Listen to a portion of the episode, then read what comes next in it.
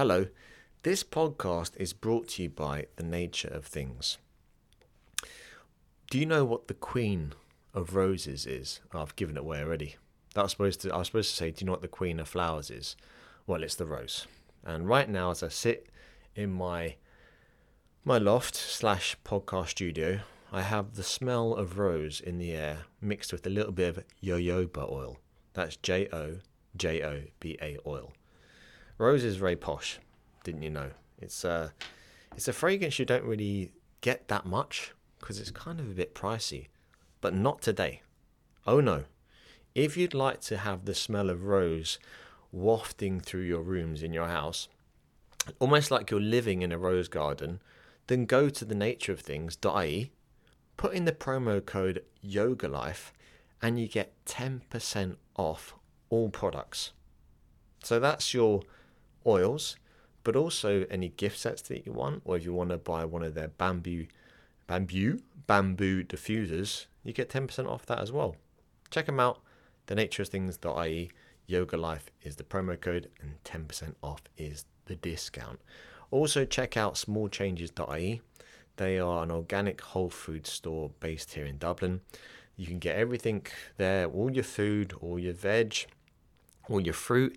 You can even get things like sauerkraut and kimchi. Now, I, I love that type of thing, fermented food. It's great for the gut.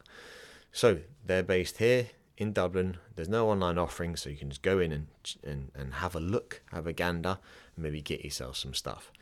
This episode, once again, is a three person job.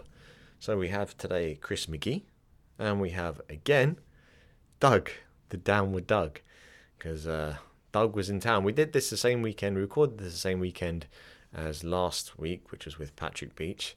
And um, yeah, I'm really enjoying the three three person dynamic. So there's going to be plenty more of them to come.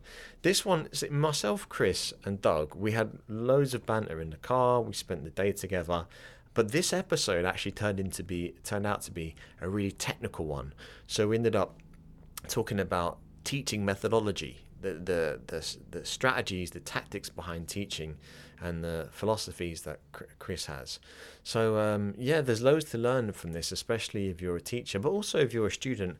It might be interesting to see what teachers think in their mind when they're teaching class. If you'd like to come to a workshop of mine, then next no not next month the month after that december because it's around the corner believe it or not i'm teaching a handstand workshop in salt and soul december 14th that's in sligo.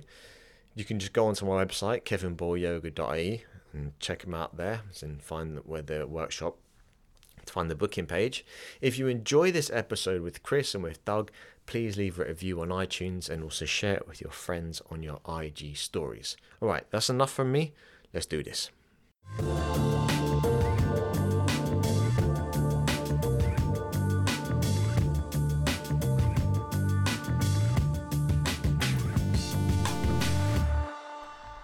Gentlemen, how are we? Very good. How are you? I'm I'm good. I've had a very jam-packed time here in Dublin, more so than most. It's between this teacher training and the podcasting and the swim yesterday, but it's why I really like this place. Dublin's just easy to navigate. Mm. You know, like London, like we were talking about, Chris. Like you have to be on trains, like Shoreditch to Shoreditch to Oxford Circus, mission. Yeah. You know. Nightmare. Whereas here, there's no equivalent. Maybe like Dublin eight to Brown Thomas is as bad as it gets. Mm. It's not such a bad walk. I was saying to this to, to Chris earlier how because I live on the north side, if, if a studio is on the south side or something's happening on the south side, I just won't go. It, it's just too. There's the well, public transport for one is it's north, another thing. Yeah, it's another thing, and uh, you, otherwise you spend your, your, too much time in a car. But it is easy to get around in Dublin. Um, so, gents, Chris, what are you doing in Dublin, sir? I'm here because you come here a lot. Man, I'm just hanging out. Just, I'm here to see you, Kev. Really. um, yeah, I'm teaching uh, teaching a couple of workshops this weekend mm. at uh, Reformation, mm. which is um, Lee Tracy and Annie Kerwin's new studio that they've opened up in Ballsbridge. Mm. So I've gone down there, seen the seen the space. It's beautiful. Mm. Um, yeah, I was teaching uh, one of my workshops yesterday called the Complete Practice, and uh, I'm teaching another one today, which is an inversions clinic. Without giving too much away, the complete practice is that kind of your method of practicing. Do you want to let us know what what that entails? It basically, I mean, it's it's a, a sort of a workshop format in the sense that we will kind of kind of like sort of like stop start the Mhm. flow of things and give everybody a chance to sort of break some of the some of the more funky stuff that I'm doing down. Mm. But ultimately, it's um, it gives you it gives me as the teacher space to give an appropriate amount of time for pranayama, Mhm. um, building from a place of breath work before we get into any physical Mhm. movement, and then also to close with um, a complete meditation. Mm. So I'm, expl- uh, you know, the the the sort of the pitch, if you like, of the complete Mhm. practice to different studios is that we're now looking at more limbs than just Yeah. asana, Mm. um, and that's the kind of the the crux of it. I mean, But the last few days we've been doing two-hour practices, which on paper you're like, wow, two hours, you know, that's a long time to practice. Like you say, once you're starting into the pranayama and the meditation, and actually trying to do a complete practice, not just guiding people through some sort of vinyasa, but actually teaching, it takes time, right? If you want people, give people a go to do those things, especially the breath work, which we really breeze over. You know, Oh, yeah. we- we really breeze over it now. It's like, oh, let's just start the practice, four breaths together. Yeah, good. All right, cool. Let's go. Like, Mm. it's, or you expect that people are going to get it. You're like, okay, so like, Yeah. listen, we're gonna do we're gonna do five rounds of of ujjayi before we before we move with this breath, and then you're gonna it's gonna be in you enough to be able to maintain that Mhm. throughout everything else that you're doing. Yeah. it's kind of like, I mean, you know, technicalities, Yeah. time constrictions of studios and whatever else, but like, yeah, ultimately you think Yeah, two two and a half hours, it can actually be. Uh, Like yesterday flew by. this is it. Like when it's done, by. when it's whenever I done was- well, that's was- exactly yeah, it. Once I Because, was in the in the flow of it all, you know. and like you said, because there's so many different limbs to yoga, because there's different aspects that you're teaching, different modals of of practicing. Once you break that down, it's not that even that long. Two hours is you're doing like maybe, you know, fifteen to half an hour of each thing, which isn't in itself that much. It's just that we put it under this umbrella term of yoga. You're like two hours of yoga, that's so much. But you're like, yeah, but it's broken down into this, this, and this, and this. Mm. Then it, it changes it up. But I think it's quite rewarding for people because you realize that hour that we're giving people in the studio is is kind of a bite-sized chunk Mm. of yoga, Yeah, and which is probably less intimidating, definitely to start with. definitely less intimidating but i think like having an experience like what happened yesterday so like one of the girls yesterday was there um and i was just doing like a quick kind of like getting a read of the room like some of the some of the people that were there i had seen it some of my previous dublin workshops which was awesome to be able to Mm. to get them back in again. Um but like some of the people that i hadn't seen before and i just said like hey like is anybody like is anybody brand brand new? Has anybody been practicing for like less than six months? Anybody been practicing for less than a year? Just kind of like let me know where you're at. And, and one of the girls was like yeah i've been practicing for like 10 like 10 months. And i was like okay amazing. And then i was able to say you know different levels and blah blah blah blah. And it meant that throughout the practice i was able to go over give her little tips give her little like like moments of reassurance and i was speaking to her at the end and um she said like that was like oh it was so hard like but but i didn't feel like i was out of my depth Mm-hmm. so then to have done like a two hour or two hours and 10 minutes or whatever it ended up being yesterday, to, to do a practice like that and to have gone for that sort of duration and that kind of like focus for that amount of time, and then to see a 90 minute class on a timetable, you then go, oh, I can do that. yeah. Mm. Whereas like most of the time wh- when you're a beginner, you're like, ooh, 60 minutes. Oh, like I'm Mhm. used to doing like a 45 minute exercise class or whatever. So it's even 60 kind of seems like it's a mental barrier for people to get past or like 75 or 90 minutes. It's kind of, and again, I suppose it's city life as well, right? Yeah. Like, Yeah. you need 90 minutes of my time. Well, I was I was teaching a, a forty minute class. I came to that one. I was just going to ask which you about Doug, that. Which Doug came to. That was the Flow Express in Yoga I was doing that on a Friday lunchtime, and uh, Doug came to that as well. And with that, I mean, I, you can't spend that much time breathing because people on their lunch break and they've Yeah. come to move. Yeah. And even though you do have to take a moment at the start, I do every class to remind them of their breathing, do it some basic, maybe just run the Ujjayi breathing, perhaps. But that's about it Mm. because people want to move, and Yeah. you can see people. like, There, a lot of people that also you've got to think about not just the time frame, but the type of people that are coming. Yeah. People that go to a lunch time class of forty minutes on the lunch break are Type A personalities, Mhm. and they want to move and they want um and but I find that it's good to be skilled in teaching a, a sh- in a short period of time, be able to deliver, keep it flowing. but I'm really I, I the more I do longer classes or teach longer classes or workshops or teacher trainings where you're spending more time with people and you're stopping and you're actually it's a bit of a, some parts of it are almost like a lecture. You're just speaking. I'm finding that i uh, am enjoying that more and more and i want more and more of that because you're able to get a bit it's a bit more two-way. In a class you're essentially saying do this do that and they're just following following following.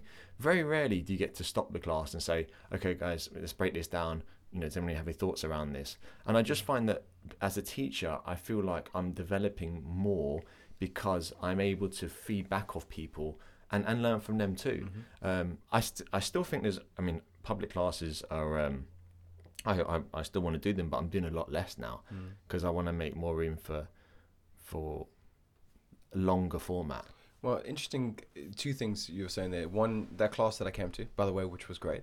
I did find it hilarious how you kept saying "down with Doug" instead of "down with dog" in the class. Sorry. This is the problem when I'm in a class. I see it happen to everyone. Plug, plug. I I said, I said it. Tw- I said Subliminal messaging. Yeah, I- I subliminal said it- messaging, and I'm gonna have to say your residual check in the mail Yeah, later on. the problem, it's much harder to slip his name into the the classes when he comes to mine. You know, I even said. Upward I Kev. even said. Yeah. No. I, it feels like you're shoehorning it in, right? Come to Kev stand. What? It doesn't make any sense. Um, but no, I think you're right. In that that lends itself to the point that as a teacher, you have to play to your audience. Your 40 minute class, type A personalities, people on lunch break, like you said, want to move. So you can't be stuck in your ways as a teacher. Where where you start, you definitely want to be. You go, I have the sequence. You, everyone will do this sequence because I made this sequence. Instead of going, what do they need? Mm-hmm. Like it's you flip the way you think about it. You are there to guide, or rather, to offer them something. You know, to serve them, not to mm-hmm. serve your mm-hmm. thing you wrote down in your book because you wrote it down. Yeah, it's supposed to be you're supposed to be giving them something that is of need for them. Mm. But then to your point about longer form, uh, we've been talking about it in our teacher training with Patrick about the difference between guiding and teaching. And probably in a quick class, in a vinyasa class, you're probably guiding more because you don't have time to break down every pose. Hmm. Whereas what you're talking about, stopping and enjoying that process, I think is more of the skill. Because if you hold someone in Warrior 2 and you have to go through all the cues and give them something to think about, both metaphorically and practically, you have to teach. And that's actually what you're teaching. Hmm, that's you know, you're, uh, you're actually giving them your insight because you've been in that pose so many times. You're like, hey, you might find that your knee hurts doing this. Try this instead. What does it feel like to do this? Feel that your torso is not leaning forward because these are the nuances you've learned from time in that position. Mm. To guide someone through it, easy. Step leg through, go to warrior two. Now bring hands down, go back to plank. Different skill set Yeah, it's so altogether. true. you know. Yeah, Yeah. I think the other thing about like like- like I mean forty is short, short. Like that's a that's a really I don't know if I've ever taught a forty minute class that wasn't um, digital. Like I've I've recorded like forty minute classes online, but I've never done like forty minutes like face to face. Even like for if a class is advertised at forty five minutes, I'm kind of like I'll push yeah, that. everybody's got, everybody's got 50, right? Like, I, I can sneak an extra five in there, give them a nice Shavasana. Um, I find that I just, you have to move away from the concept of a, of a complete practice and move more towards the idea of um, theme per week. So it's like, hey, like, you know, today's going to be all about hamstrings or today's going to be all about headstand or whatever it is. And then it's kind of like, you know, I'm I'm prepping you for this moment, or we're working on just this one thing. Like we can't mm. work on all the things because we don't have time to work on all the things. So we just got to work on this whatever this one thing is, and then next week maybe we'll work on something else, or next week mm. we'll work on something else, or this is the theme this month, and then next month we're gonna do you know whatever. So it it made just made me have like a bigger, like a sort of an arc of um, the structure of what I'm going to share for that class, and like to your point, Doug, of course you have to read the room and see like who's there, but ultimately, like, I I'm also um, a lot of the time when I when I start. Have you done class with me before, Kev? Yeah, I did Yeah. your uh, workshop when you were in Dublin. Oh, cool. Well, um, if I'm teaching like regular kind of like 60 minute, 75 minute flow class or whatever, um, I normally like at the start you're obviously like injuries and blah blah blah blah blah, and I'll say, hey, is there anything You wanna work anyone on? is really itching to do today? Like, is there anything anybody wants to work on? Anybody feeling a particular part of their body? Is anyone like desperate to work on their pincha or whatever? And if you let me know, like, I'll try my best to get like all of the things in.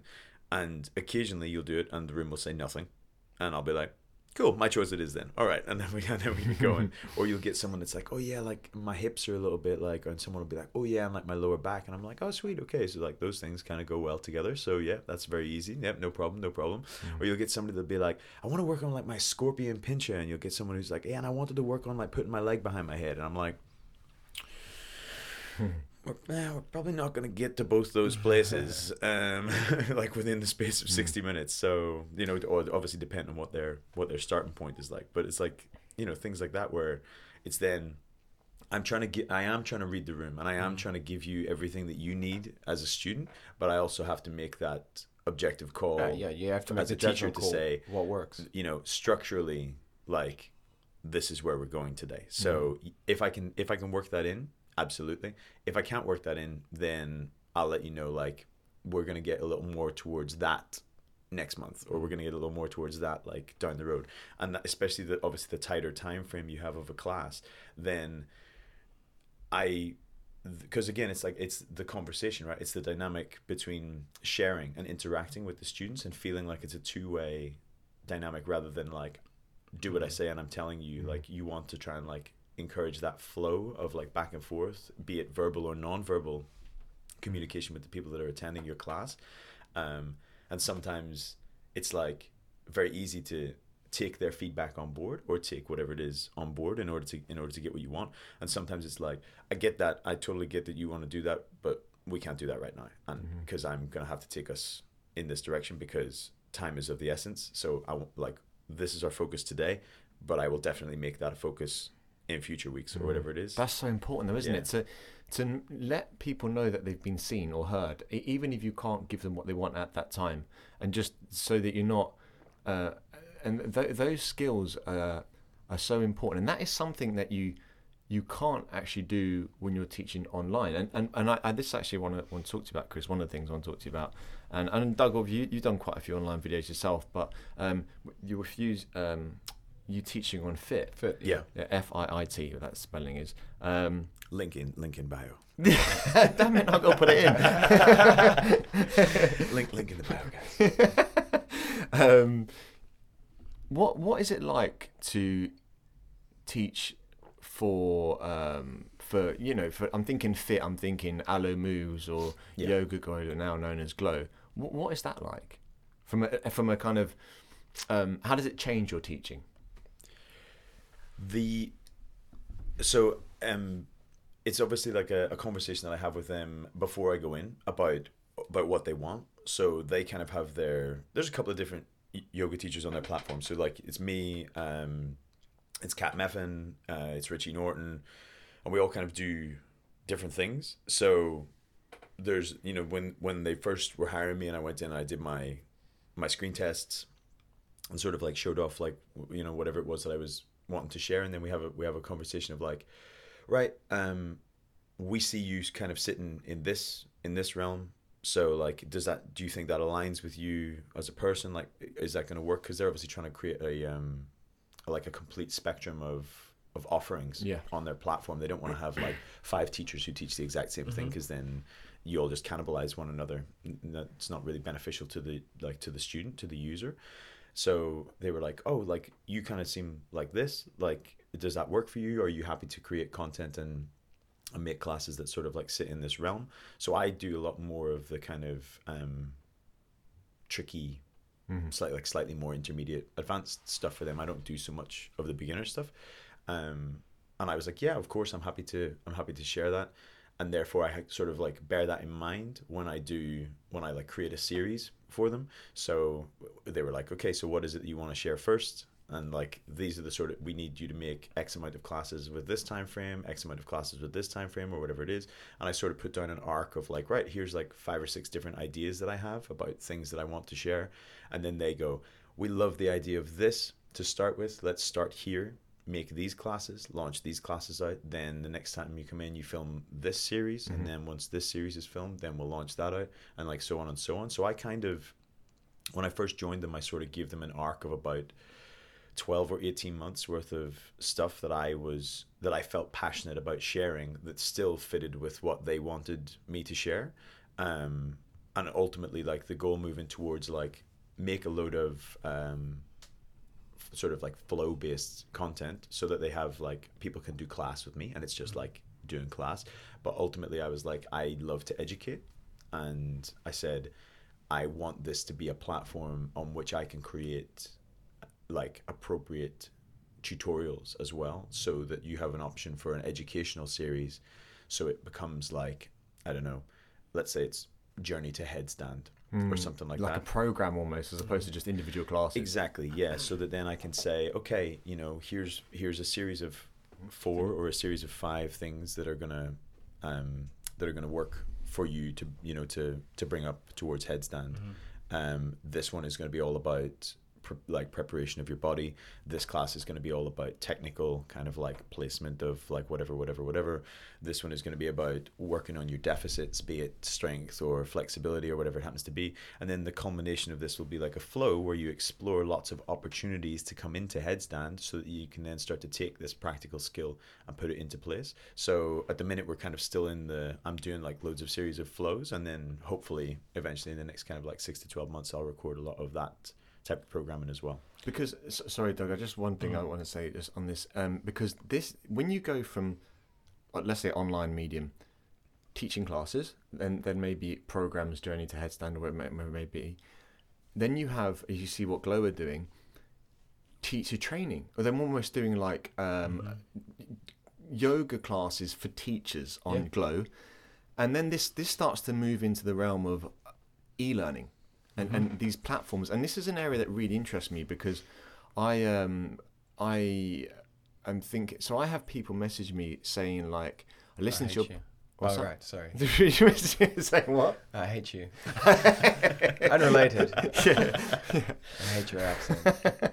so no message me saying um i listened to your podcast about uh, why not to be a yoga teacher or or why uh, advice on teaching a class or it's the kind of instruction ones about teaching itself the kind of method of teaching and um, or tips for teaching a workshop whatever it may be. And i then i start thinking to myself well th- this this could be almost like a an a thing where you like any uh, kind of platform if you're learning how to do digital marketing for example you would sign up. Is it called Udemy learning um, Uh, Udemy. Udemy Udemy for example you would sign up and you would pay x amount per month and then you would say one module could be how to set up a class that could be one module and it's basically video tutorials the same way you would do anything and i think that's a really really interesting uh, medium but this wouldn't be um, this would be me talking as as opposed to like teaching online. I mean, uh, I imagine it's physically exhausting because Because you you, you demo have to demonstrate everything. It is impossible. Yeah. Like and you've got to And breathe, talk. and you've got to talk, the first, like the and first got couple of times for them. The, well, and the thing as well that that we don't that you kind of like the behind the scenes of it that you don't see all the time is like they'll book me for like a day or a series of days to film. Hmm. So like I've I've I've just been filming this week um my new series coming out soon link in bio. Um, More admin for me to do. Sorry, man. Just had, yeah, just had to like had, had, to, had to get the plug in. Um, I was filming on Thursday and Friday, so I went in. I did class on Thursday morning uh, as a, an opportunity to warm myself up before I went to the studio, because then like I can arrive and just like bam, like be straight into it, rather than having to spend like twenty minutes in the studio, sort of like getting myself ready. I was like, I'm, I'll go, I'll take class um, in the morning at the studio, and then I'll go to the to the filming um, in East London. So I got out to the film and I'd already done a sixty minute like powerful vinyasa flow um, at the Mortimer Street site with Gemma, and then when I got there, I had to film like five and a half hours worth of content. So, like cumulatively on your body, you you by the time we're you know I'm doing class four or class five of the day, but I have the effect of all of the other classes that mm. I've that I've done to that point as well. Yeah. So I'm like, man, my shoulders are tired, man. Like that, like I'm I'm feeling exhausted, and I'm under like you're under the studio lights, and you're sweating like crazy, and obviously everything that I've done to this point, you can't breathe. So it's like and, and inhale, this is bring all your going to leg be to the recorded sky. on the internet forever. Yeah. In, inhale, bring your leg to the sky. Exhale, bring your knee to your nose, like whatever. And it's like I didn't inhale or exhale. but just I, trying but to I had I'm to- telling you how to do it. yeah, exactly. But I but I had to but I had to demonstrate both those things. So like you're like like you feel absolutely knackered off the back of a day like that. and to do back to back, like um, you know, I flowed for um, I think it was like like 10 and a half or eleven hours over the course of, of two days, which is kind of like extreme end of like being on a teacher training, right? Mm. Because like on your TT, you'll maybe do what you'll practice in in the morning, you'll practice in the evening. So let's let's say you do like a nice big like two and a half hour practice in the morning, you might do like 90 minutes to two hours in the evening. So you're probably going to sit somewhere around the four, Mm. like four and a half hour mark.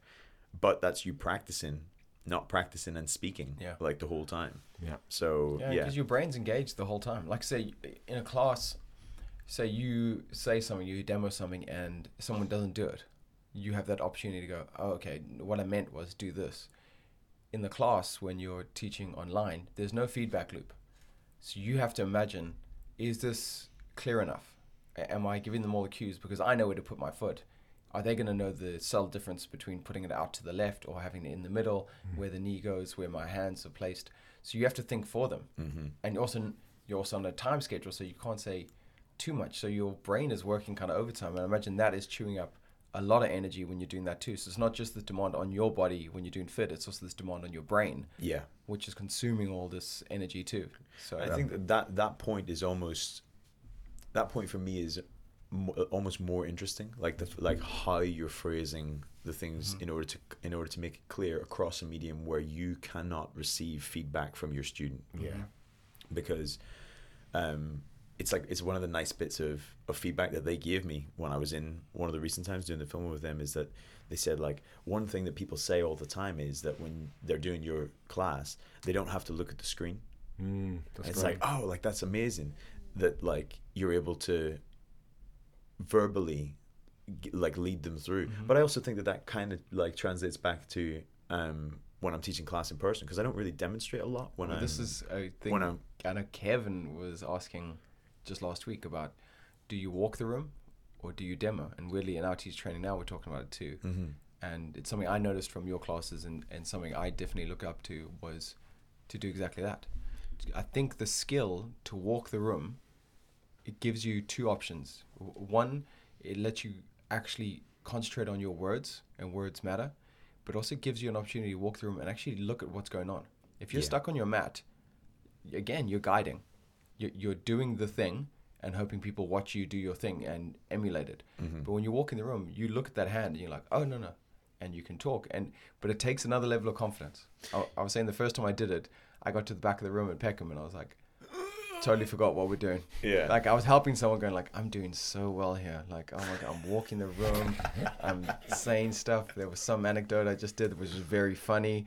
I was like, what leg are we on? I know. Shit, and I That's like the big one. ran back to my mat and I was like, ah. back to the, back to the sa- back Safe to the space. safety net back Yeah, to the comfort yeah. zone yeah I'm okay. I'm in my den. I Yeah. know. I, I did that re- recently at a talk class, and Rach came, and I thought I'm gonna knock out the park. I'm gonna really. Turn and wink at her at the end and go, I'm right, gonna- babe. Yeah, I'm gonna turn it on and like show you what. And I was walking around the room like fucking giving it the big Mhm. one, and then I forgot what side we were on, and it f- completely ruined me. And I was doing a 360 flow as well, 360. Oh, no. And then I just went. I said I had to. I actually I had to go. Sorry guys, we, we got to start again because I've forgotten. And it was just. And I thought, okay, okay, yeah, right. Kev, I've got to be honest though. I think your teaching style allows you to do that What do you mean? because I think I fuck up a lot of people. no, there's a casual nature to your teaching. You you don't take yourself very seriously. You you kind of you invite people into this experience with you, and even through this podcast, you know, you kind of bear everything, warts and all, you know. And I feel like your teaching style, people will forgive you f- for for doing it because of hmm. the way you teach. I- Whe- Whereas if someone is quite hardcore in terms of like you do this, then you do this. When those people mess up, people are like, "Oh, hang on, I thought you were like. No, I don't actually mess Um, up that much. Just at sorry. I just want to rectify I- I something made- here. I was self-deprecating because you know that's what I you do. didn't invite in in the class I was in. You didn't mess up at all. Thank you. But I'm just saying, I feel like your personality type, people, you're you're very relatable in a class. So I feel like people will be like, "Ow!" People come be- partly because of what you're like. But the thing is, the thing is, the actual cra- uh, and thanks, I appreciate that. But the craft of teaching, I want to like keep on, uh, not maybe pushing it's the wrong way, but progressing to be like, no, I'm doing the same shit over and over again. I'm going to try and teach this a different way and try something and keep pushing, pushing. Because then if I fuck up, I'm like, right, I know what to do What- next yeah. time. Then, and the, th- and when I say a fuck up, I mean like it could be something of I say, don't put your knee down. When I and then I think I could have said hover your knee. Yeah, yeah. I could have said that. I'm going to say it next time. And I, that's for me. That's what I would consider. A, a That's mess up. refinement. That's not Refinement, That's, that's not refinement. necessarily a fuck up. That's ref, that's refinement of your skills as a teacher, and that's like all coming down to like your exploration of language. And sometimes it takes you to say a cue four, five, six, seven different ways in order to figure out a what is the most efficient way for me to say that mm-hmm, to mm-hmm. someone to get the appropriate reaction that I'm looking for, either in their body or with their breath or or through their thoughts or whatever it happens to be and be like which one of these is actually me? What is my authentic voice right? Rather than like oh i heard this other teacher say this thing so i'm going to say it this way. Because like everybody comes off their 200r and they sound like a little mini clone of their mm-hmm. of their teacher right? Mm-hmm. Because we because we learn by osmosis in that way of like you spend so much immersive time being taught by this this person or these people and then you kind of like have the way that they say things sort of floating in the back of your mind. And again it's like doug said it's the same with the mat that's your safety net. So, um, if I need to cue Warrior Two, oh, oh, like what is it the way that Chris says it? He says this, then he says this, and he says this. Okay, so if I say this and this and this, and that that's sufficient whenever he does it, then it'll be exactly the same whenever I do it. Mm-hmm. And it's not that it's necessarily a bad thing to have that emulation, but it takes a little bit of trial and error to explore and to be able to find your own voice, your own language with mm-hmm. what you're doing, so that you're like, as like I've learned so much from my teachers, but I don't have to sound exactly like them. Mm. Mm. I can still I can still deliver the goods and have it not be verbatim the way that it comes out of that you know that other person's you can- mouth. So I think two things with that. One, like to your point, Kev, I think you've got to be fearless in a lot of things in life, and you have to risk failing if you want to do better. Just like learning handstand, Mm-hmm. you don't get to learn handstand without the element of maybe falling out mm. or not nailing it. everybody's fallen. This- Everybody that's ever learned a handstand has eh, fallen Well, out of exactly. a handstand in and some way. if, if you want to try to learn without without falling, it's not going to happen. And like you're saying, I'm the same as you. I'm wanting to progress my teaching, which means I have to do things that I'm not comfortable with, but I have to do them to learn. And then to your point about having different words to say and trying out the different cues, I think it's one finding out the cue that's the most efficient, but also having backup cues to go. That didn't land. Yep. What mm-hmm. what how else can I say this thing that I've seen other people understand? you spoke a little bit about this last night at the at the live podcast with with Patrick. Um, Link in bio. and link in bio. Um, not my bio, Kev's bio. Uh, the um, the different um, personality types and the different uh, methodologies that we implement into learning. So you may be a very visual learner. You may be a very physical learner. Like you have to see, you have to embody. Or I might be a very like Auditory. au- auditory learner. So, you know, my style of class sits with someone who's an auditory learner Mm-hmm. because they're probably not going to see me do it because then they have to kind of process. But I can, but I almost want that Yeah. because It makes people concentrate. it makes you it makes people Yeah. concentrate, but it also makes you kind of like you have to be present in the moment. It's like bring it to your right hand, like bring it to your like left Mm. and I knee. think people like, get lazy. They lean on their eyes because I've seen it. It's not. Yeah. I'm not asking anything hard. Lift your left hand, and people put up their hand. You're like, you know what hand? Like you've we covered this a long time ago. They're looking at the person beside them. Yeah. I'm like, not there. No, And don't lift his left hand. Like lift it's your a left hand. thing. If we're trying to, you know, spread the good word of yoga, which is about this body and mind connection, knowing where your left hand is and its proprioception in space is important. Hmm. Yeah. And not having to look at someone, having the self confidence to go, I know what this is. Hmm. I know I, I don't know where you're going. And I almost like that with teachers too when they don't necessarily say the pose, but they get you into the pose hmm. through the, the, cues. the name of the pose is is the least important in Yeah. my in my opinion. Whenever we're structuring something, because like, if I said to you, uh, Doug, do Warrior Two, not right now. but like, I'm Sorry. If I say, exhale Warrior Two, you go straight to the habit. Your version. like whatever your whatever your pattern is, whatever the yeah. thing is that you do when your body thinks warrior two, that's it. So you, and not necessarily that the habit is a bad thing, because maybe you have a, a perfect, beautiful, like engaged and aligned warrior two, but the likelihood is, is that we have some sort of story within our body that is creating a thing to reoccur over and over again. And if you're not thinking about all of the individual components, then you're just going to go through the motions Mm-hmm. of that posture. So if we're there for five breaths, what are you getting out of that? Yeah. If you're just doing the same thing over and over again, Yeah. it, beca- it becomes mindless, right? And it's that kind of like detachment. You're Mm-hmm. you're in that autopilot of flow, and this happens all the time with um, like I like one reason why. So I put I have I do push ups in all of my vinyasas, right, and in all of my sun salutations. I don't teach traditional A's and B's anymore, um, for the very reason of like I, I I got to this point maybe about like probably about five years ago. I noticed that like I was like, you know, inhale halfway lift, exhale step or float back chaturanga. Like three quarters of the room were in up dog, and I hadn't said up dog. Yeah, yeah. And I was like, what? I was like, how are you? I was like, A, you're not breathing because there's no way if you were actually breathing like a good rhythm of breath that you'd be able to beat me there based on what I just said. And I was like, and B, like, you're, it's just mindless. Like, you're mm. just, like, you're just here to go through the motions. Like, you're not present and connected in any way. So I like caught it, like, I, you know, one day I just happened to catch everybody out and I said, like, yeah, ex, you know, exhale chaturanga, inhale plank yeah, yeah, uh, yeah. And, and that's and then and three and still three quarters of the room went to up dog, and I just waited. and The that's path how- of least resistance. That's yeah, what it's, and it's then been and then there was this moment. Then there was this moment, like this kind of like dawning realization, and I still see it when like people come to my class and they've and they've not sort of experienced this before. It's like inhale plank, and I'll hold and I'll wait, and you'll see like half the room in up dog, and then they go.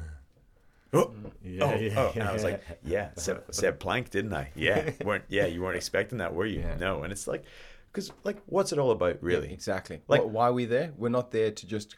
Oh, we're just here to tick off these things. Uh, we just have to do this many things, this many warriors, and then we're done. So actually, if we do it quick, we've done we've done it better. Straight and up. that's not the point. Now, in defense of the people that are in that situation, because I teach that too, uh, push it's basically push up, is some people don't have the physical strength to do it, and when you, but then saying that a little caveat is you'll say put your knees on the floor, and so many people don't Don't- it- it- even if they you've taught them how to do it, they don't. Their ego can't handle it, and I understand. I'm, and I'm like, trust me, doing a push up on your knees slowly for the hard. length of the each movement, a half chaturanga to- back to plank, then lift your, or lift half plank, lift your knees.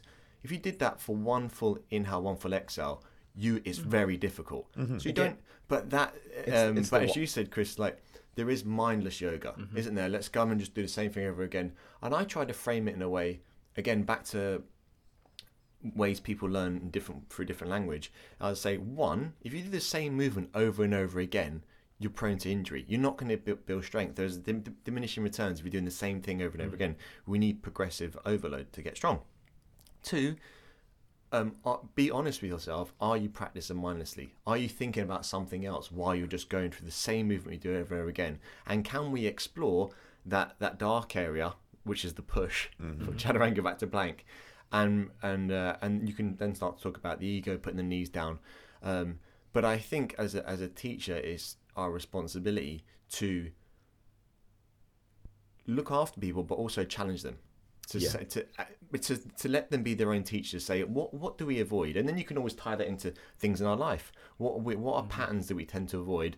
Maybe it's chaturanga you to, need. to plank, or it could be relationships or whatever. Well, that's it. It's like the whole the whole crux there, like the length, the link of it all, like you saying about ego. But it's like this is a practice. Like I always, when I first started practicing yoga, I was like, "Fuck!" Like this thing is like a spotlight on all of the shit that I don't want to look at. Mm-hmm. Like at all times, like it's just it's just pointing out like what my my What your defaults- my deficits, my weaknesses, m- m- like whatever it is, are like it, it doesn't give you an opportunity if you're like if you're doing it mindfully, if you're really connected to what's going on, like it's it doesn't give you an opportunity to to rest on your laurels and to sit with the things that are comfortable and to sit with the things that make your ego happy. Like it it it shines a light on the stuff that maybe you don't want to look at mm. and then that comes down to like am i really doing the work of my yoga practice to to to build myself completely on the things that i'm that i'm not so good at am mm-hmm. i am i working on my communication or am i working on my like you know whatever mm-hmm. else it is because again it's like It's all metaphors, it's right? yeah it's lessons that we learn by doing these shapes with our body that you then take and you implement into the rest of your life mm-hmm. because it's not you know it doesn't it doesn't matter if you can balance on one leg really yeah it might make you like feel nicer in your body. It doesn't matter if your hamstrings are tight or loose. Yeah, ob- ob- obviously one of them is going to make you like feel like you can move around a lot easier. But like, what am I? What am I able to do with this and take it away? And that's the other thing about like surprising people, like bringing people back to the present moment. Is I was like, life is not simple in any way. Like we all know this, right? Mm-hmm. The minute that you think you know what's coming next, curveball. Like something is going to come at you, and if you are fixed and set only in this one way, like we're going this way, like nothing, like nothing's going to happen. That thing is going to knock the shit out of you, mm. and you're not going to be able to handle that. Or then you're going to repress, and there's going to be all of these other things going on. Or then ultimately, like if I'm able to be in that in the moment, I can sort of I can take this thing and I can start to work with it. Do you know what I mean? It has like these these wobbles, these curveballs have less impact on my life as a like- whole like because I have more tools to be able to process Yeah. it. And and that is it for me. And like I said like I said to the guys yesterday, I was like, you know, this is a metaphor. Like I am life throwing curveball postures at you. Like you know, like like literally like I am this life. That- that's it. I was like, you know, that's that's the metaphor of what we were doing. Like we were playing around with lots of stuff. I was like, A, take the pressure off yourself. I don't care if you if you fall. Hmm. Like only you care if you fall. Cause your cause your ego is worried about like oh I look like an idiot no one else fell or or this or this or oh, I, oh I'm frustrated with myself I could do that pose last week and I can't do it this week or whatever and I was like don't fucking worry about it like that's a whole story that you just made up mm. right I don't care I love you no matter what Oh. Balance balance on one leg with your eyes closed. Don't balance on one leg with your eyes closed. Fall on the floor, sit down, do a child's pose, do a thousand chaturangas. It doesn't matter. But if you're honest and you're present and you're working on the things that you need to work on, bam, magic is going to happen no matter what, no matter mm-hmm. what version of whatever it is that we're in. Mm-hmm. And then that's that was my kind of for yesterday anyway. Was my sort of like my big dharma, like my like my overarch of the class to be able to say like right, like you know, awesome. Like you did a, you did a, an awesome job handling these this m- crazy madness that I was throwing at you for the last like two hours. Go out, see what happens. Mm-hmm. But Try and take a little bit of that away and you know and do it out there because That's why inversions are so good though, because you don't get to be mindless Mm. inversion because it forces you to Yup. have to con yeah that's why I think people like it because without trying you have to concentrate on what you're doing otherwise you fall you know? And like with your workshop today it's weird inversions are those things that scare people the most but also the things that people love to learn. They get the most reward because if I can do a warrior 2 really well or my version of warrior 2 well I've learned the nuances I've learned how to engage my body that's cool but I haven't overcome any fear but when you do an inversion, you've done all those things.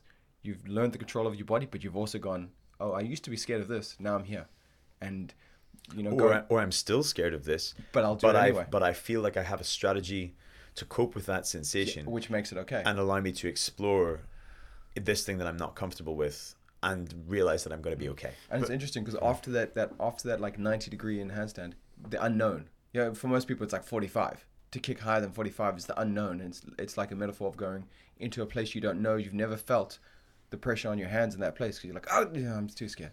And you know, you sometimes need a guide to help you go there, but eventually you have to go there and explore it. And sometimes you, almost every time, you realize it's not as bad as you thought. But you know, another thing I've realized about yoga, and I think it's important to realize that when we talk about yoga, we're not necessarily talking about just the physical postures like Warrior Two, Warrior One, whatever it may be. The complete But- practice. The complete is. But say, for example, I went running yesterday. I went did a 5k, and I do that now once a week. And what I realized was I am much slower than I used to be. Because I had my stopwatch with me and my, my wristwatch.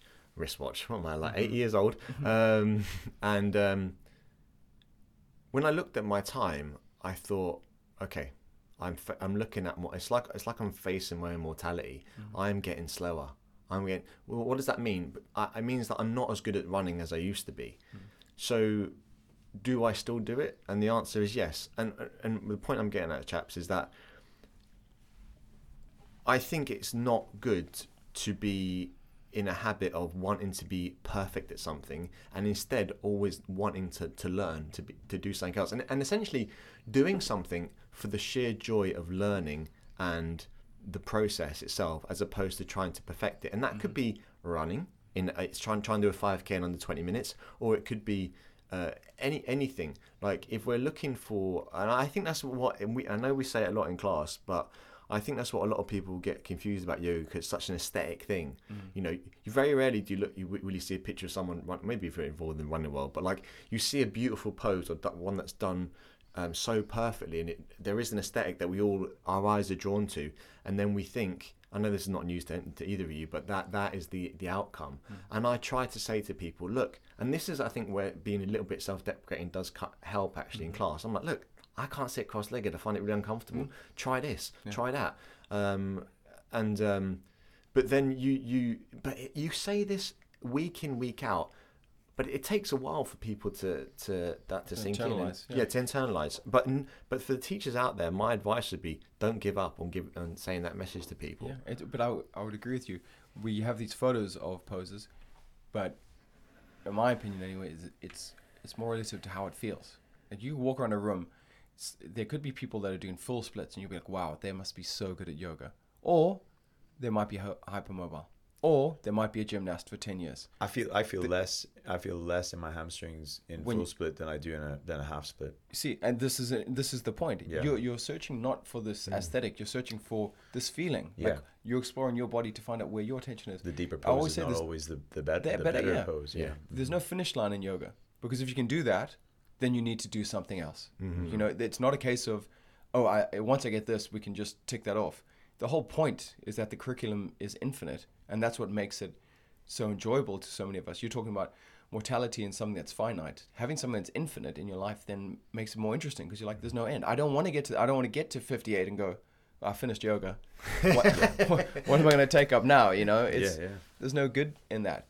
So I think it's important to to focus on the feeling of what you're doing and enjoy the process. Mm-hmm. And like you're saying, not the end point because there is no end point. Now that is not to say though, uh, to to complain Devil Advocate on that point, it, that when I see uh, like say doing like really impressive splits and stuff, I do think to myself, um, okay, so part of that there's always a part of that's genetics, but also I do think, okay, well this per like Adam Husler said it brilliantly uh, on an Instagram post uh, recently.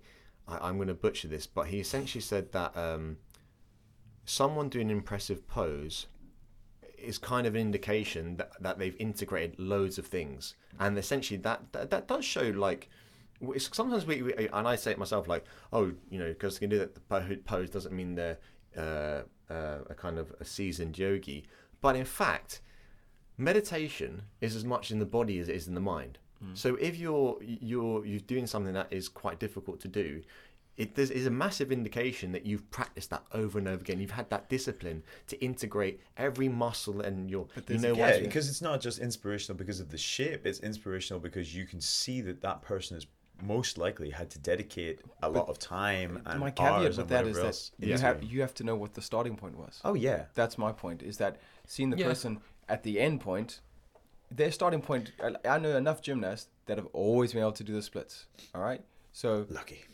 Yeah, like th- they just have. And there's some. I there's a stunt guy who is Russell Crowe's double, and a little a little fun fact: in Gladiator, the scene with the hand going through the barley is his hand.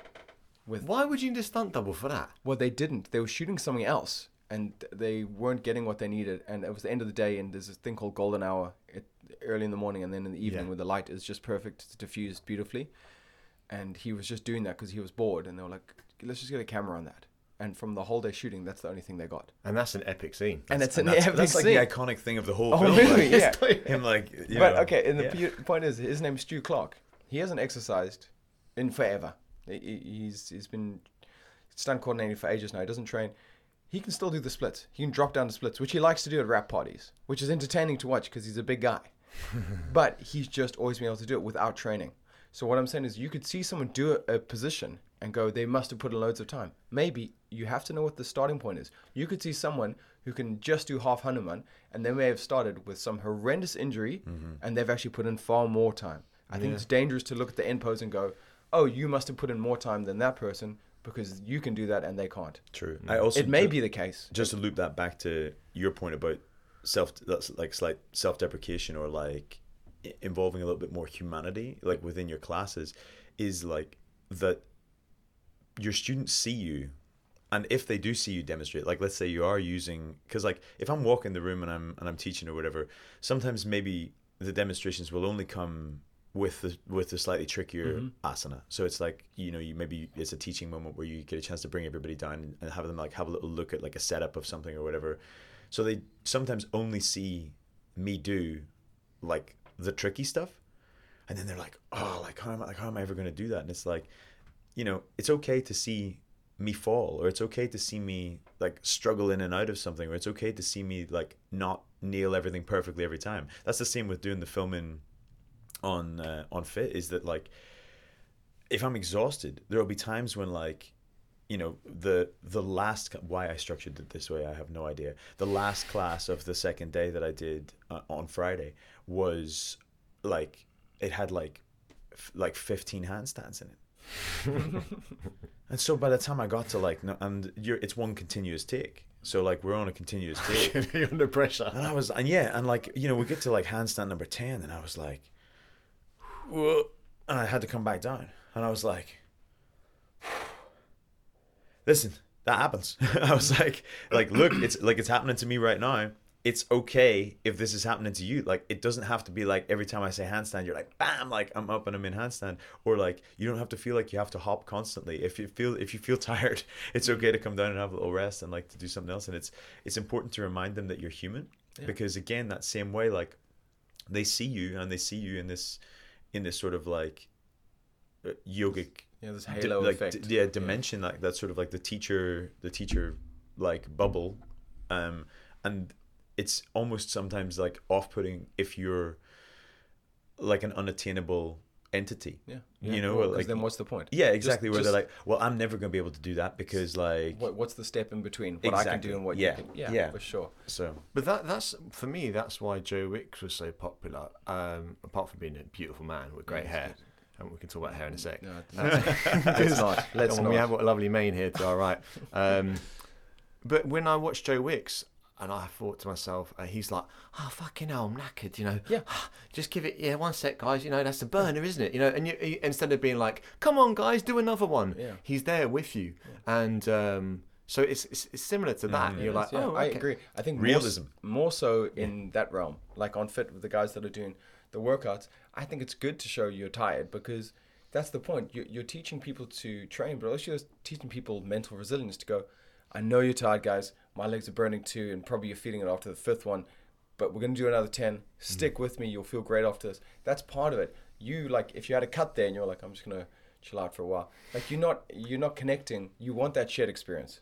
Yeah. You know, you want people to feel like they're going through it with you. and ultimately like i Yeah. think it's uh, appropriate feedback of like in the whole practice what you preach kind of thing mm-hmm. like you know why do i teach what i teach to my students because that's the way that i like to move mm. But i move that way because i find that beneficial i have experienced it in my body and therefore i have a greater propensity to relate to you in that moment when i ask you to do these things as well it's like i I've get been it. on that journey. I've done it. I've been there. Mm. Let me share my experience with you. Again, guiding versus teaching, right? Mm. Let me share my experience with you and hopefully in a way that can then resonate with you doing something else. If I've not done it, and if I've not done it flat out the way that you're meant to do it, if I stop every five minutes and take a break, then ultimately like that programming might be completely inappropriate. Mm. Because the the user, the person who has to do it, okay, they don't have to like talk and do it or whatever at the same time, but the user might be like, This is impossible. Mm. Like, how does he expect me to do this? Mm-hmm. And if you haven't done it, that would be like you were talking earlier about like you've dialed back on your public classes and you're doing trainings and you're doing workshops and whatever else. And I think that's amazing as a skill. And I also agree that I love to share in long form because you feel like there's a, a, a greater connection, a greater relationship, and therefore a greater opportunity for growth and learning and development on both halves, from both from you as the teacher perspective and them from the student perspective. But if you only, let's say, if you only taught teacher trainings and you don't teach public class, you're fucked. like you are because you're out of touch with reality, right? I, there I- are there are there are teacher trainings out there. I've seen people coming off the back of teacher trainings where because they're only teaching in the environment of teaching teachers, the way that they've been taught to teach is like inhale warrior one, yeah, you get away with just saying it. Yeah. inhale for two, exhale. And I'm like, hold You're on not a in the trenches. You Yeah, don't but the whole like everyone in the room is a yoga teacher, so everyone knows how to do Warrior One. So you don't have anything to say, and then you take that back out to the public, and you're like, why why are not all my class doing a perfect mm. Warrior One? And it's like if if if you've removed yourself from the from the the student body, from the population, from the actual community, and kind of isolated yourself only to dealing with with yoga teachers or only to dealing with experienced yogis. That's I find that sometimes like I teach a lot of advanced classes, like I teach a lot of strong classes, and I don't often teach a lot of beginners anymore. So to get the opportunity to go in and teach a foundations class, or to go in and get the opportunity to teach beginners, helps me re- like remember where they were coming from. Yeah. Helps me to relate to that. Also helps me to refine my skills for someone who is not already well versed In those in, words. Yeah, in either in the words or in the way that their body moves Mm-hmm. or in the subtleties of uh, of refining a pose or whatever it is. Like, you know, because you get people who who are completely like unaware of their body. Mm-hmm. Like, "Brent, lift your right arm like two inches higher. No, no, n- not your left arm. No, I- not not your shoulder, just your arm. I particularly like it when you make the the class turn to one way, and there's someone who's defying everyone, and is like defiant that they're like, well, everyone must be wrong. All 35 other people must have heard it wrong, while they're like face to face with someone, and you can see them looking and going like, hmm, something doesn't feel right. And you're like, yeah, yeah. that moment for the penny to drop. Yeah. But that's but that's also part of the fun, Yeah, right? exactly. Part of the Fun- fun, of, fun. You of the can- class yeah, is like yeah, when you're exactly. like, wait a minute. something Yeah. isn't quite right. Yeah. But but you know, talking about it's not all or nothing either. I mean, I think um, teaching public classes. What I really love is that like the retreat I did, uh, the last or the first one I did, the most recent one. Um, more than half the people on the retreat go to my public classes, and I, I'm like, that's the bridge I really love. Like, because I public classes is my bread and butter. That's where I'm I'm I'm I'm trying to improve my craft and I'm getting and I liked the fact that I'm meeting people who've sometimes never done yoga before and the next thing you know a few months later they're on a workshop with you or at a retreat and then they're they're a yogi they're like there yeah, this is their you new got them at the beginning of the journey. yeah, they're it's like their new lifestyle. They're like, okay, I'm going to do this instead of going to the pub, or not going to the pub is wrong, but or I now I have a new community, a new circle to, to get involved in. So I do love see, seeing that development, but I just um, yeah, you have to be. I, I mean, I don't know how Adam Husler does it, but like he's in terms of how many how many his output, but like for me, I need time to be at home Yeah. reading or and I'm sure he he's I'm I don't want to talk about Adam Husband in too much detail but like I do ad- admire that work ethic and the output and the doing the retreats and the workshops and stuff that's great but I know for me for my process I also want downtime at the misses and all that kind of stuff and to get inspiration, have a time to refuel. Because I I know the same. When I've done a lot of classes in a week, I don't necessarily think that I was teaching better uh, in the thirteenth, fourteenth, and fifteenth class. If anything, I feel like it got worse. Stagnating, yeah. Yeah, But because, everyone- because I'm too tired yeah. to actually make it fresh and go. Hold on, if I have a day in between, I can be like, oh, you know what I could do because I was at this HIIT class and they did this. That looks a little bit like this move, so we could do this in class. And I'm excited to teach people instead of going, all right, here we go again. You know, and I know what you mean. Not and Adam is an interesting individual because he has so many classes. oh, he's phenomenal That Yeah. threshold is going to be different for everyone. I mean, Yeah. when I Yeah. first like, I, Yeah. I transit whenever I was first in fitness, when, well, before I was a yoga teacher, I taught thirty-five classes a week. Straight up. 35 like fitness classes and- 35 fitness classes a week, That's deadly. um, as well as PT on Yeah. top of that, as well as training myself on top of that. So Mhm. like I was doing, I was putting in like sort of like 70, 75 hours. And then when I transitioned away from fitness and I moved into yoga, and then all of a sudden like I was teaching like 20, 22, 23 classes, I was like, 20 like 23 classes is like like i'm getting Half loads of downtime like loads of extra time to do whatever. So you know like it's relative i mean i don't teach anywhere near that that volume now because i'm very similar to yourself. Like i've dialed back. But for me like a nice number is like 8 to 10 like Mm. that for me feels like a really nice number of opportunities to share on a weekly basis and touch base with regular students and, and keep them coming back and whatever else and then hopefully letting that population translate into my workshops and into my teacher trainings and into you know whatever else. Um but that but like not everyone is going to be me. Mhm. so when you first start out 15 you might be like i'm exhausted. Yeah. i'm exhausted doing 15 if you're not used to doing whatever right? So he might be very very similar in that position. Again i'm not sure exactly what what the Mm. background is but if he does 24 classes a week still that might be his optimum. He might feel like that's where Yeah. he thrives best because that's the way that he likes to share. Also, it depends on the style of teaching that you're delivering. Yeah, exactly. You know, Adam's Adam's style is very much like I'm I'm guiding you from this anatomical perspective into and out of the postures. He's not um, necessarily emotionally attached or like um, to to like what's going like what's going on in that moment. He's trying to he's he's trying to lead you from a practical place, and therefore, you know, compared to like someone like my friend Kate who like she sings at the end of every class and she passes Wow. So she's giving and, and she like emotionally. you know like uh, but she but that is her that is her as a person like Yeah. she's an emotional soul and she so she maybe teaches like 10 Mm. because she feels like she can't give any more energy than that and be auth- and be authentic and be and be present and, and all the things that you were saying Doug. Whereas like Adam on an energetic output might be in a different space. So then he's able to share to his fullest capacity uh, on a higher level of like weekly classes you know that, that might be and that's and both those styles are totally justifiable.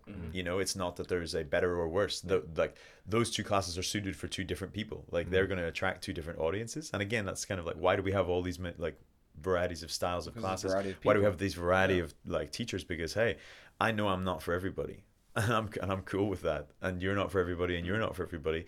Our people are going to find us eventually Hmm.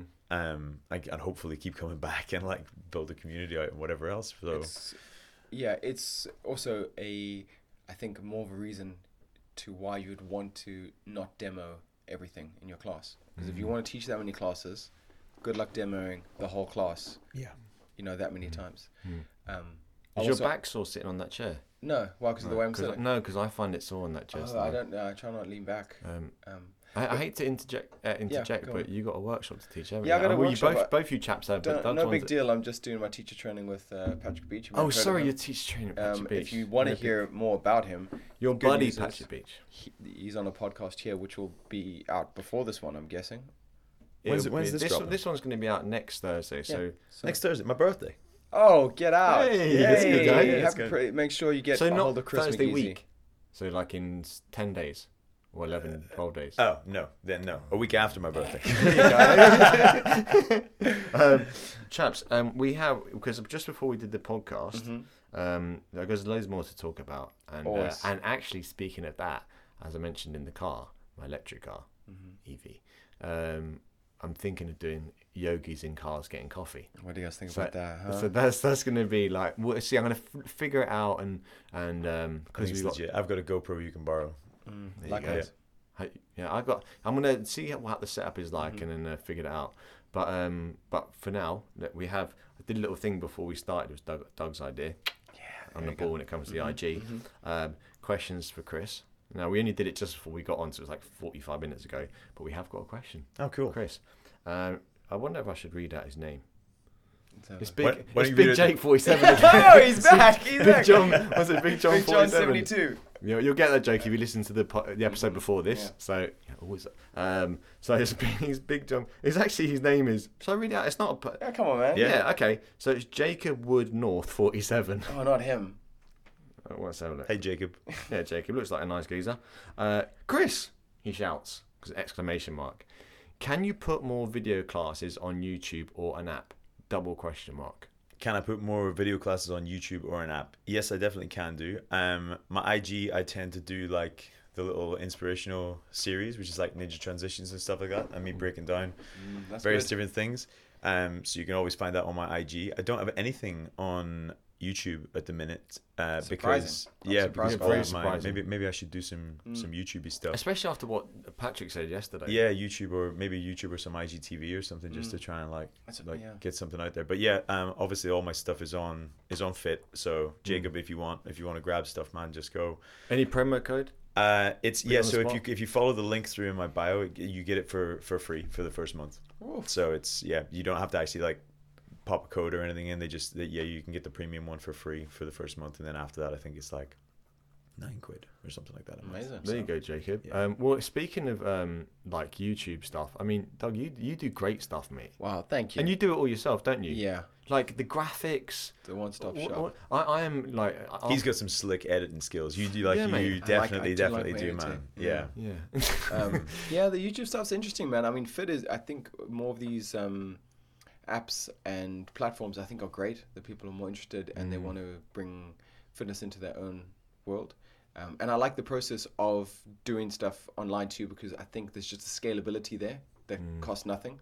So I can teach a public class if I'm lucky to like 50 people if it's at cycle, Mm. but that YouTube video can be consumed by hundreds over years. Isn't I it? think. Isn't it the most? Isn't it more popular search engine than Google? Like you, Well, yeah. YouTube is. Oh, I suppose owned can by use the same With the, thing. yeah, with the kid with the kids today. The yeah, kids. It's um yeah, that was that was like a, a fact, wasn't it? Where Yeah. like our generation Use uh, Google or generally Yahoo. speaking, yeah, like we Mm. like Google things, whereas like a younger generation they go to Instagram and they search hashtags or they go to YouTube and they search and they Mm-hmm. Search right? things on Yeah. YouTube. I, I too. remember not even understanding hashtags at first, going like, Yeah. remember we never used to use them. You'd be like, hashtag what? That's weird. And you would read people's hashtags, and like, like Kevin Boyle would be like, hashtag yoga life, hashtag blessed. And you're like, oh, I hate him. Yeah. Everyone at Kev's posts is on, I'm going to go and write a comment, hashtag blessed. Every time Kev posts Hashtag something, so lucky. Hashtag, Hashtag blessed. journey. Yeah. Hashtag that yoga life. L-Y-F, not, L- not L-I-F-E. Yeah. Like, But I am because I am I am thinking video, and I think um, as Patrick said yesterday, as soon as we stopped, reco- uh, as soon as we stopped recording yesterday, first thing Patrick said Yeah. was.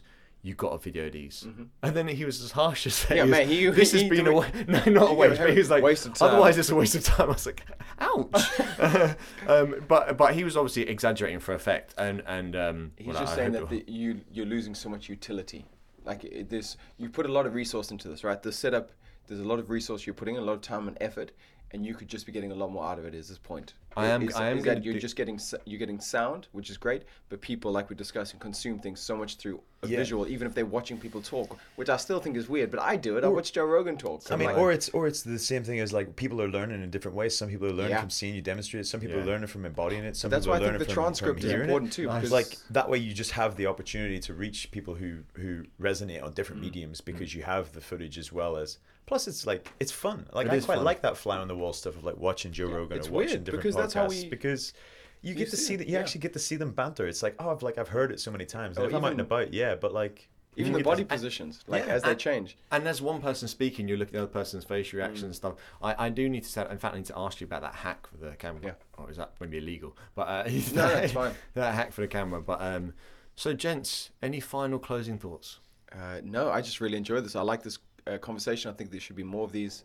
I think there's a lot to be learned from yoga teachers from each other, especially uh, experienced ones like Chris. So I Mm. think there's a lot of value to this.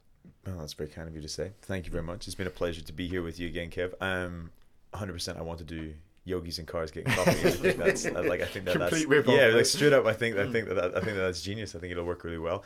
Um, I actually really like the dynamic of having multiple people here. I Mm, feel like it it creates a nice uh, like a sort of like a nice bounce. Um, yeah, because like sometimes it's a little bit interviewy, right? Especially like if you, I suppose, from your perspective, if you don't know the other person, like obviously, like we've done a few of these, like we've been mates for a little while, so it's Mm. easier to have a conversation with me, or it's easier to have a conversation with Doug. But like, just the the opportunity, like the pressure coming off of like a one to one Mm. dialogue, then I don't know.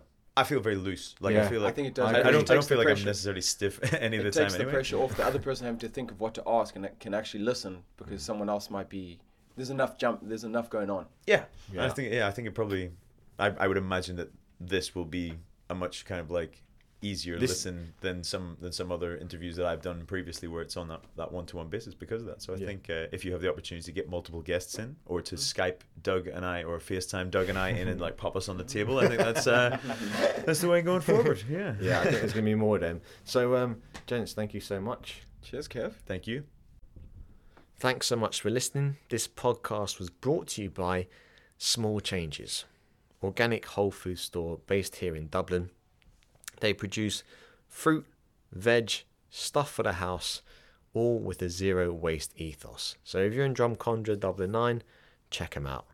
If you enjoyed this podcast, share it with your friends, please, on your IG stories and maybe leave a review on iTunes. And if you'd like to come to my next workshop, that will be in Salt and Soul, December 14th in Sligo. That's handstands, heels overhead. And you don't need to be able to handstand to come. That's the good news. So, as always, thank you so much for listening. Any comments, feedback, questions, please let me know. You can find me on Instagram, Kevin Ball Yoga. Hope you have a powerful week. Catch up with you next week.